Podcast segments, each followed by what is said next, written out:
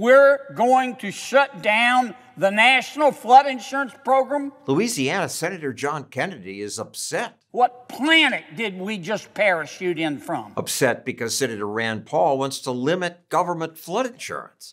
He says it shouldn't be for rich people and shouldn't be for their vacation home or their beach homes. It shouldn't be. It's reckless that government insures beach houses. As I reported years ago, it encourages idiots like me to do foolish things like building this beach house. That's younger me there.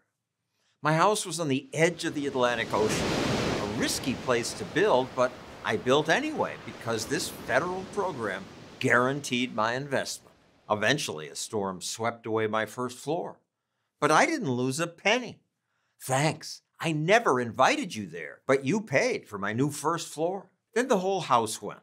Government insurance covered my loss and many others. I was grateful, but it's wrong that you paid for my risk taking. And it's good that finally one senator wants to limit the handout. Some guy's got a $5 million mansion on the coast of Florida, should not get his insurance through the government. I was motivated by this guy, John Stossel, talking about his beach house 30 years ago. Why not kill the program altogether? That thought has crossed my mind, but you know, being a moderate, I just figured I'd try to compromise and offer an amendment that would require the flood program to cover only primary residences. But even that little reform is too much for Senator Kennedy. I thought Republicans weren't supposed to penalize success in America. If you earn enough to, to buy a second home, we shouldn't discourage that. No, we shouldn't discourage anyone from building, but we shouldn't subsidize it again and again with taxpayer money. One home in Virginia, they've rebuilt a house 41 times. Taxpayers paid 41 times to rebuild the same house. There's no limit on how many times your government will give away your money. Sir, have you been drinking tonight?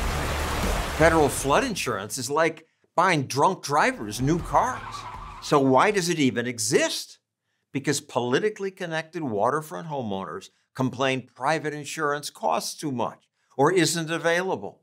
FEMA even pushed for the handouts, arguing there weren't many affordable options for private flood insurance, especially for people living in high risk areas. But that's the point. One of the most useful functions of insurance is to warn people away from risky places. But instead of heeding that warning, our politicians said, Don't worry, if private companies won't insure you, we will. Protect your home with flood insurance. Of course, the politicians claimed they'd price the insurance properly so they won't lose taxpayer money.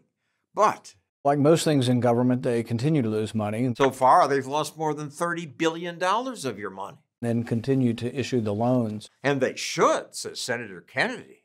The first role of government is to protect people and property. I thought this is what Republicans believe. I thought this is what libertarians believe. No, Libertarians believe government should protect our right to life, liberty, and pursuit of happiness. It's not government's job to protect people from risks they choose. You're actually doing the opposite of what you would think government would want to do. You're actually promoting bad behavior. Kennedy must know this. Yeah, I think like most programs, people want to look aside and away from the benefits to the wealthy and say, oh, this is for poor people in trailers in Louisiana. These are homes of working people.